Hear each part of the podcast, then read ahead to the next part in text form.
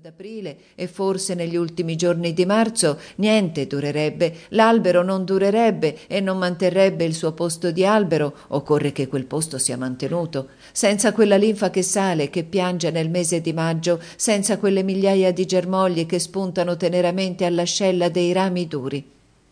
Occorre che tutti i posti siano mantenuti. Ogni vita viene dalla tenerezza ogni vita viene da quel tenero da quel fine germoglio d'aprile e da quella linfa che piange in maggio e dall'ovatta e dal cotone di quel fine germoglio bianco che è vestito che è caldamente che è teneramente protetto da un fiocco di un vello di una lana vegetale di una lana d'albero. In quel fiocco cotonoso è il segreto di ogni vita la rude scorza ha l'aria di una corazza a confronto con quel tenero germoglio. Ma la rude scorza non è altro che germoglio indurito che germoglio invecchiato ed è per questo che il tenero germoglio spunta sempre sgorga sempre da sotto la dura scorza il più duro uomo di guerra è stato un tenero bambino nutrito di latte e il più rude martire il martire più duro sul cavalletto il martire dalla scorza più dura dalla pelle più rugosa il martire più resistente alle unghie e agli artigli è stato un tenero bambino latteo. Senza quel germoglio che ha l'aria di niente che non sembra niente tutto questo non sarebbe che del legno morto. E il legno morto sarà gettato nel fuoco ciò che vi inganna è che quella rude scorza vi scortica le mani e né con la spalla fate muovere il tronco di un millesimo di millimetro né con i piedi potete muovere una di quelle grosse radici di un millesimo di millimetro né con la mano uno solo di quei grossi rami e a malapena potete mentre la gemma non resiste sotto un dito e con un colpo d'unghia il primo venuto fa saltare una gemma che sviluppata farebbe un ramo più grosso della vostra coscia perché è più facile dice dio rovinare che fondare e far morire che far nascere e dare la morte che dare la vita. E la gemma non resiste e anche che non è fatta per la resistenza non ha il compito di resistere. È il tronco e il ramo e quella radice maestra che sono fatti per la resistenza che sono incaricati di resistere. Ed è la rude scorza che è fatta per la rudezza e che è incaricata di essere rude ma la tenera gemma non è fatta che per la nascita e non ha il compito che di far nascere e di far durare e di farsi amare.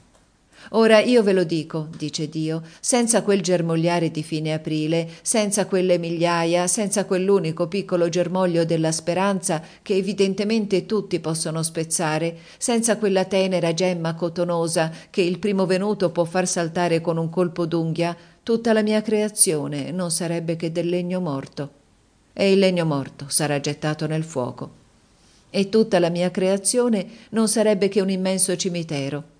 Ora mio figlio lo ha detto loro bisogna lasciare che i morti seppelliscano i loro morti.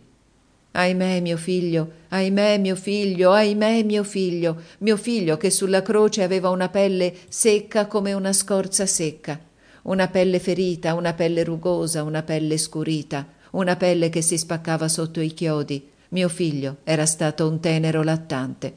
Un'infanzia un germoglio una promessa un impegno una prova un'origine un inizio di redentore una speranza di salvezza una speranza di redenzione. O giorno o sera o notte della sepoltura caduta di quella notte che non rivedrò mai o notte così dolce al cuore per quello che compi e calmi come un balsamo. Notte su quella montagna e in quella valle. Oh notte avevo tanto detto che non ti avrei più veduta. Oh notte ti vedrò per la mia eternità. Che la mia volontà sia fatta. Oh fu quella volta che la mia volontà fu fatta. Notte ti vedo ancora tre grandi patiboli salivano e mio figlio in mezzo. Una collina una valle erano partiti da quella città che avevo donato al mio popolo. Erano saliti.